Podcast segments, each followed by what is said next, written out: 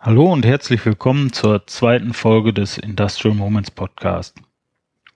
Es war eigentlich noch nicht geplant, dass ich so schnell nach der ersten Folge eine zweite Folge aufnehme, aber da es draußen regnet, fällt meine mitwöchliche Fahrradtour, die ich sonst nach Feierabend immer mache, aus und dann kann ich die Zeit auch nutzen, euch mal auf dem Laufenden zu halten. Als erstes möchte ich mich bedanken bei dem Ralf vom Nebensprechen.de Podcast, der den ersten Kommentar unter meine Folge gesetzt hat. Da habe ich mich wirklich drüber gefreut. Und ich hoffe, dass da noch weitere Kommentare folgen von euch, das dann auch als Bestätigung, dass es irgendjemand interessiert, was ich hier erzähle und vor allen Dingen dann mich motiviert weiterzumachen. Ja, dann komme ich auch direkt mal zum Thema, das ich mir heute so vorgestellt habe, wenn ich schon nicht Fahrrad fahren kann, möchte ich euch gerne was über mein Hobby, das Fahrradfahren, erzählen.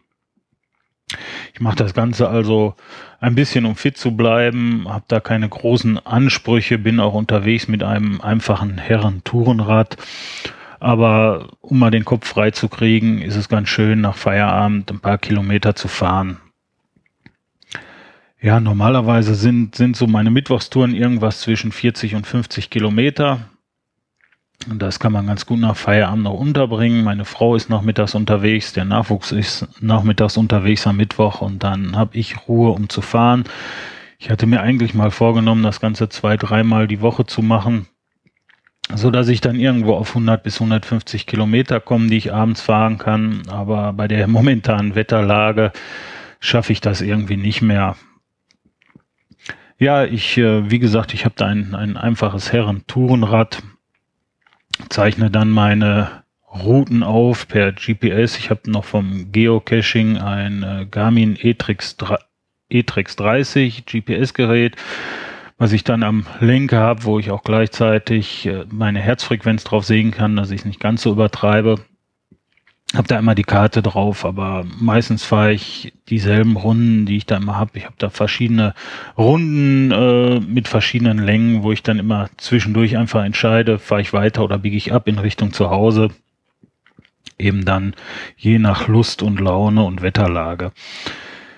Ja, wie schon gesagt, an dem äh, GPS-Gerät habe ich meinen Brustgurt mit dem Puls. Ich wollte mir jetzt einen Trittfrequenzzähler noch dazu besorgen da gab es bis jetzt von Garmin einen Geschwindigkeits- und Trittfrequenzsensor, den man dann hinten mit am Fahrrad angebaut hat, einfach nur um zu sehen, da, ob ich, ob ich die Trittfrequenz gleichmäßig halte, ist eigentlich eher was für Profisportler, aber ich hab's ganz gerne, so Statistiken irgendwo dann zu sehen und äh, wie man sich dann auch eventuell verbessert.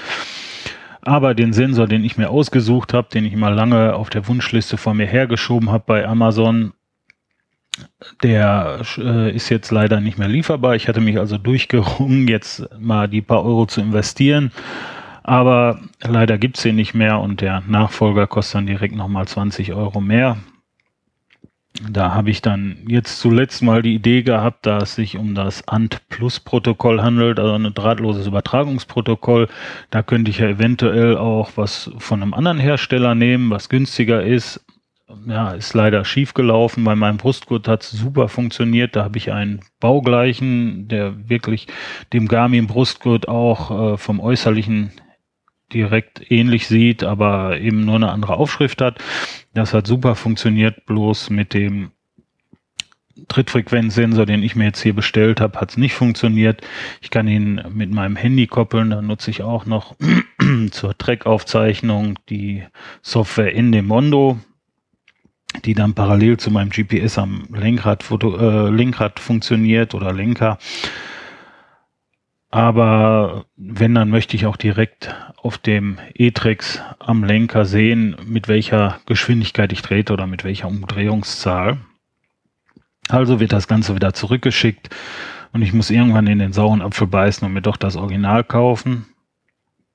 Ja, die Aufzeichnung mit dem, mit dem Handy, mit der Endemondo Software, die unter endemondo.com auch super Auswertungen liefert. Äh, das ist einfach nur eine Vereinfachung der Sache, weil bei meinem E-Trex 30 habe ich nicht die Möglichkeit, das Ganze per Bluetooth irgendwo direkt hin zu übertragen. Da müsste ich dann nach dem Fahrradfahren erstmal an mein Tablet das GPS-Gerät daran anschließen und dann den Track importieren. Und da habe ich eben bei der Aufzeichnung mit dem Handy, sobald ich auf Stopp drücke, die Route ist beendet, habe ich das Ganze im Internet und kann mir da alles angucken und vergesse dann nicht einfach mal zu synchronisieren oder irgendwas in der Art oder irgendwelche Sachen gehen verloren, weil man es vergisst und irgendwann dann doch den Track löscht. Ist also eine Sache der Einfachheit halber geschuldet.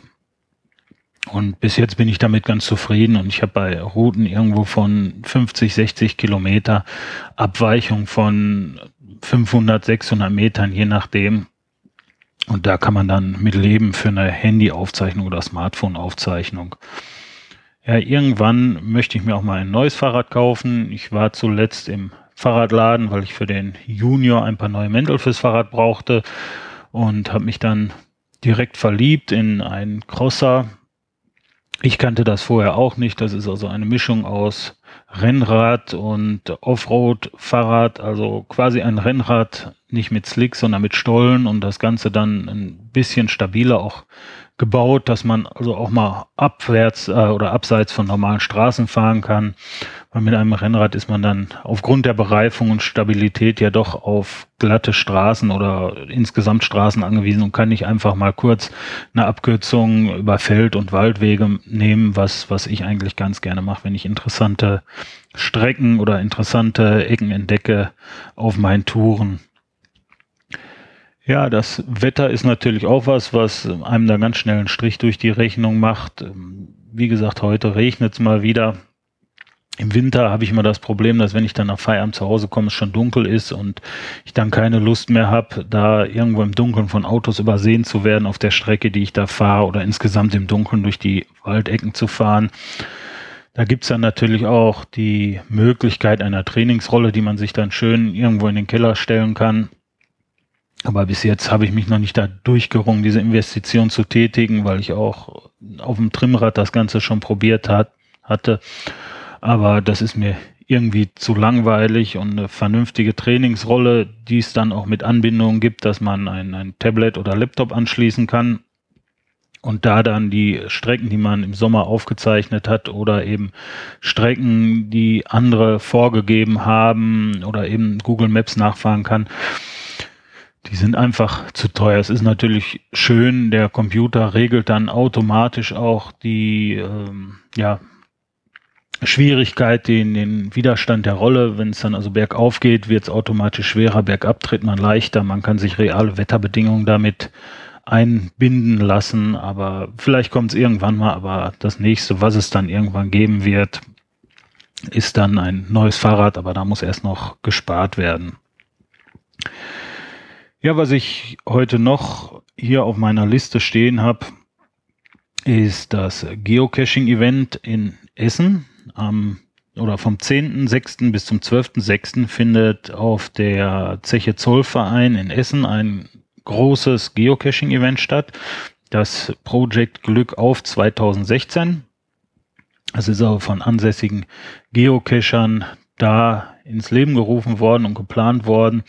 Und da werde ich auch mal sehen, dass ich da am 11.06. einfach mal mir einen Tag Zeit nehme, da hinzufahren und einfach mal zu gucken, mal Gleichgesinnte zu treffen. Und äh, sind auch interessante Veranstaltungen, die es da noch gibt. Ich habe gelesen, Bernhard Hohecker liest aus seinem Geocaching-Buch vor.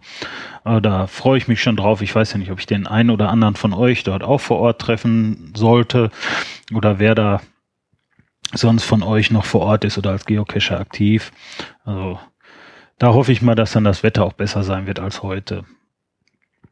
Zum Schluss habe ich dann noch eine Vorstellung eines Podcasts. Ich habe ja gesagt, ich möchte jede Woche einen Podcast vorstellen, den ich in meinem Podcatcher Catcher habe und auch höre.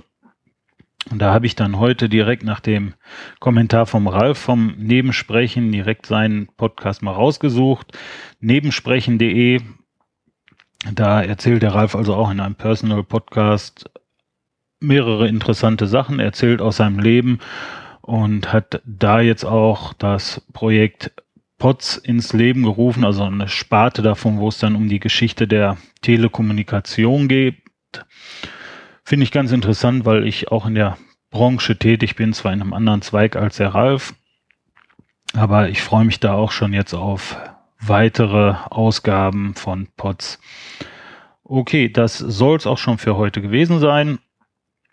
Ich äh, hoffe, es war nicht ganz so langweilig für euch und ich habe nicht ganz so rumgestottert. Wie gesagt, es, ich habe mir zum Ziel gesetzt, dass ich das Ganze ohne Schneiden mache und in einem einsprechen möchte. Einfach weil es von der Zeit her einfacher und schneller ist, wenn man das Ganze ohne Nachbearbeitung macht. Ja, dann wünsche ich euch noch einen schönen Tag. Ich hoffe, bei euch regnet es nicht ganz so. Vielleicht scheint auch schon die Sonne, wenn ihr es dann zeitversetzt hört. Und verabschiede mich dann bis zum nächsten Mal.